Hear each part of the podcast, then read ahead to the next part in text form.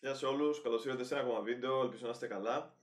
Σήμερα θα ήθελα να μιλήσω για, το, για τη φιλοσοφία και γιατί φιλοσοφούμε. Γενικά γιατί σκεφτόμαστε ό,τι σκεφτόμαστε και πότε ας πούμε μπορούμε να φτάσουμε σε σημείο που να μπορεί να πει κάποιος ότι εγώ είμαι φιλόσοφος και κατέχω αυτές τις αρετές.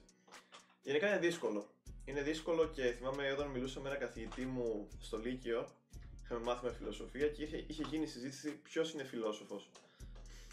Και ευθύς εξ αρχής ήταν ε, οφθαλμοφανές σε όλους μας μέσω της βοήθειας του καθηγητή βέβαια ότι φιλόσοφοι μπορούμε να, να γίνουμε όλοι και φιλόσοφος μπορεί να γίνει δυνητικά οποιοδήποτε. Οπότε αυτό με είχε θορυβήσει τότε και τα τελευταία ας πούμε 2 με 3 χρόνια, 2,5 χρόνια περίπου που ασχολούμαι με τη φιλοσοφία, ουσιαστικά με την αυτογνωσία και την προσωπική μου βελτίωση σε όλους τους τομείς είναι κάτι το οποίο έχω τύχει πολλές φορές να αναρωτιέμαι, πούμε, πότε θεωρείται κάποιος φιλόσοφος. Και εγώ θα σας ρωτήσω, σκέφτεστε για πράγματα που συμβαίνουν στη ζωή σας, αναρωτιέστε, παρατηρείτε; Γιατί γενικά πιστεύω ότι η διαφορά των φιλοσόφων της κλασικής εποχής με του σήμερα είναι ότι τότε οι άνθρωποι μπορούσαν να παρατηρήσουν το τι συμβαίνει γύρω τους και να παρατηρήσουν και τον ίδιο τους τον εαυτό και να μπορέσουν μέσω της αυτογνωσίας που θα, θα έφταναν σε σημείο να κατέχουν να βελτιώσουν ας πούμε τον κόσμο γύρω τους και πρώτα απ' όλα βελτιώνοντας τον ίδιο τους τον εαυτό. Οπότε το σκέφτηκα σε αντιπαραβολή μες σήμερα και σκέφτηκα πόσοι από εμάς έχουμε την ικανότητα να παρατηρήσουμε. Πόσοι από εμάς έχουμε πρώτα απ' όλα να δίνει να παρατηρήσουμε τον ίδιο μας τον εαυτό. Έτσι και να παρατηρήσουμε ας πούμε πότε, πότε τίνουμε να ξεστρίψουμε από ένα δρόμο που θα μας ωφελήσει στο τέλος. Πότε δηλαδή αποκτούμε κακές συνήθειες και πόσο είμαστε ικανοί να τις διορθώσουμε. Όλα αυτά λοιπόν ε, με έκαναν στο να θέλω να φτιάξω αυτό το βίντεο για να σας κάνω και εσάς ουσιαστικά ξεκινά από μένα κάθε φορά τον προβληματισμό και θέλω να προβληματίσω και εσάς. Και να σκεφτείτε, σκέφτεστε όλα όσα συμβαίνουν γύρω σας, παρατηρείτε, παρατηρείτε τον εαυτό σας, παρατηρείτε τα μοτίβα σκέψης σας για όσους είδαν το προηγούμενο βίντεο, παρατηρείτε το πώς εξελίσσεστε ή πώς η σκέψη σας φτάνει σε συμπεράσματα. Διαβάζετε από άτομα του παρελθόντος ε, που τα είχαν ζήσει όλα αυτά που εσείς προβληματίζεστε για να βοηθηθείτε και να λύσετε τα προβλήματα. Γιατί όλοι μπορούμε να πάμε, λέει η πολύ γνωστή λαϊκή ρίση, ότι κάποιος μαθαίνει μόνο όταν ζήσει κάτι και δεν τον νοιάζει, ας πούμε, όσες φορές και να του πεις εσύ κάτι. Γιατί θα το κάνει λάθος μέχρι να την πάθει ο ίδιος και να μάθει. Αλλά εγώ λέω ότι ο σοφός άνθρωπος και ο άνθρωπος ο οποίος έχει κατακτήσει επίπεδα αυτογνωσία που άλλοι ζηλεύουν, είναι αυτός ο οποίος έχει την ικανότητα πριν πάθει να έχει μάθει. Και μαθαίνεις διαβάζοντας από άλλους και ακούγοντας άλλους που τα έχουν ζήσει και θεωρείς αξιόλογους. Έτσι, δεν, δεν λέω να πάτε να ακούσετε τον οποιοδήποτε, αλλά να προσπαθήσετε να αξιολογήσετε ποιοι όντως έχουν ζήσει εμπειρίες και έχουν μάθει πράγματα τα οποία μπορούν να σας ωφελήσουν. Και σχετικά με αυτό, έχω εδώ πέρα το βιβλίο του Επίκουρου. Το βιβλίο του Επίκουρου. Ουσιαστικά είναι τα άπαντα του Επίκουρου. Μου το έδωσε ο φίλος μου ο Νίκος και τον ευχαριστώ γι' αυτό. Και μπορώ να πω ότι μου έχει δώσει αρκετή τροφή για σκέψη. Και ο Επίκουρος ουσιαστικά εγώ είμαι, κλείνω πιο πολύ προς το στοικισμό και τους στοικούς φιλόσοφους, αλλά αυτό δεν σημαίνει ότι δεν μπορούμε να πάρουμε σωστά πράγματα και από τον Επίκουρο και από άλλους φιλοσόφους. Οπότε θέλω να σας διαβάσω αυτό το πολύ σύντομο κομμάτι σχετικά με την ειδονή και το χρόνο που έχουμε σε αυτόν τον κόσμο. Έτσι. Οπότε το κομμάτι είναι το εξής. Η σάρκα τοποθετεί τα όρια της ειδονής στο άπειρο και μόνο άπειρος χρόνος θα μπορούσε να την προσφέρει. Το πνεύμα όμως, εκτιμώντας ορθά το σκοπό του και τα όρια της σάρκας και διώχνοντας τους φόβους του ανθρώπου απέναντι στην αιωνιότητα, μας προσφέρει την τέλεια ζωή και δεν χρειαζόμαστε πια τον άπειρο χρόνο.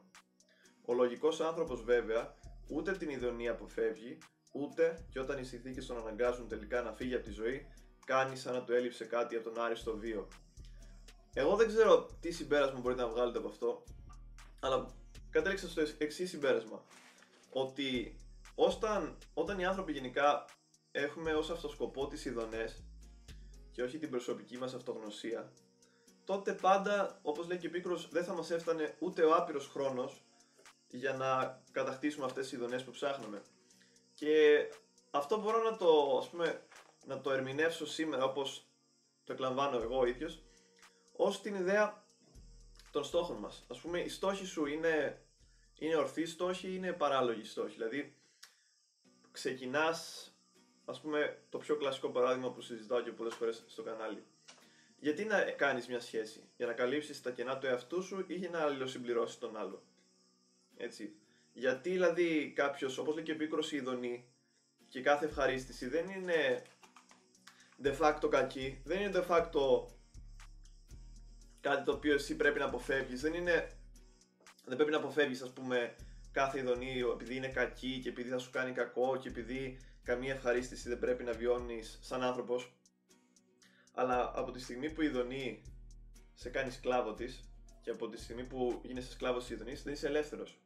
Και άρα θα είσαι και ποτέ ευχαριστημένος και δεν θα κατακτήσεις ποτέ την ευδαιμονία που πρέπει. Επίσης, μου άρεσε η ιδέα πώς διαχωρίζει ο επίκουρος το πνεύμα και την ειδονή. Που το πνεύμα είναι ο εσωτερικός σου δαίμον. Έτσι. Όταν είσαι ευδαίμον, έχεις F, δηλαδή σε πολύ καλό σημείο τον εσωτερικό σου δαίμονα, λέει το πνεύμα σου.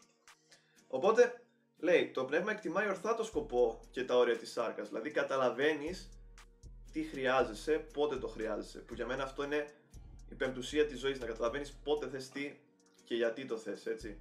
Και να διώχνεις του φόβους σου, δηλαδή διώχνοντας τους φόβους της πρώτα απ' όλα διώχνεις το φόβο του, του θανάτου και ξέρεις ότι δεν θα υπάρχεις για πάντα, έτσι ώστε η ζωή να, να τη ζήσεις όσο πιο καλά και όσο πιο χρήσιμα μπορείς. Επίσης, διώχνεις το φόβο, πάλι θα το εξυγχρονίσω και θα μπορούσα να πούμε διώχνεις το φόβο της απόρριψης. Διώχνεις το φόβο της αποτυχίας. Διώχνεις το φόβο του να μην έχεις χρήματα για να αγοράσεις τα πράγματα και τα υλικά αγαθά που θες.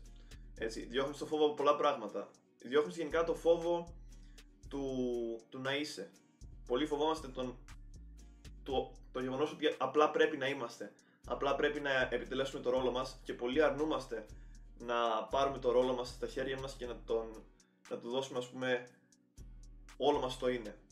Πόσοι από εμάς φοβόμαστε να κάνουμε πράγματα; Και δεν μας εμποδίζει κανείς. Δηλαδή, πολλές φορές όταν φοβόμαστε πράγματα, οι, οι δικαιολογίες που λέμε στον εαυτό μας είναι γελίες. Δεν μας εμποδίζουν ούτε η έλλειψη χρημάτων πολλές φορές, ούτε ε, η έλλειψη ας πούμε αμαξιού, δεν έχω αμάξι άρα δεν πάω εκεί ή δεν, ε, δεν είμαι ψυχολογικά καλά οπότε δεν θα κάνω, δεν θα δουλέψω ή δεν είμαι σε, σε φάση να μιλήσω για το πρόβλημα που έχω σε μια σχέση ας πούμε, έχεις επιλέξει να είσαι σε σχέση και φοβάσαι και δεν θες να, να λύσεις ένα πρόβλημα που πρέπει να λυθεί και αυτό πάει σε όλη σου τη ζωή και δεν το κάνουμε, το κάνουμε αυτό γιατί αναβάλουμε και η αναβλητικότητα να ξέρετε προέρχεται από φόβους έτσι πιστεύω. Οπότε πρέπει να σκεφτούμε λίγο. Θέλουμε να, να είμαστε φιλόσοφοι της ίδιας μας της ζωής. Δηλαδή, δεν λέω να φιλοσοφούμε για το άπειρο. Δεν λέω να είναι η φιλοσοφία αυτή. Είμαι ενάντια στη φιλοσοφία που απλά κάθεσαι σε μια γωνία και μπορεί να διαβάζεις όλη μέρα ε, φιλοσοφικές θεωρίες άλλων και να σκέφτεσαι ε, θεωρητικά και να μπαίνεις μετά στο ίντερνετ και να μαλώνεις με τους άλλους. Όχι, η φιλοσοφία αυτή είναι καλύτερη, η φιλοσοφία αυτή είναι καλύτερη. Δεν θεωρώ ότι η φιλοσοφία ε, φτιάχτηκε, ας πούμε, φτιάχτηκε σε εισαγωγικά για αυτό το πράγμα. Θεωρώ ότι η φιλοσοφία φτιάχτηκε για να βοηθήσει τη ζωή μας. Και φτιάχτηκε από ανθρώπους για τους ανθρώπους. Πρέπει δηλαδή να το σκεφτούμε αυτό.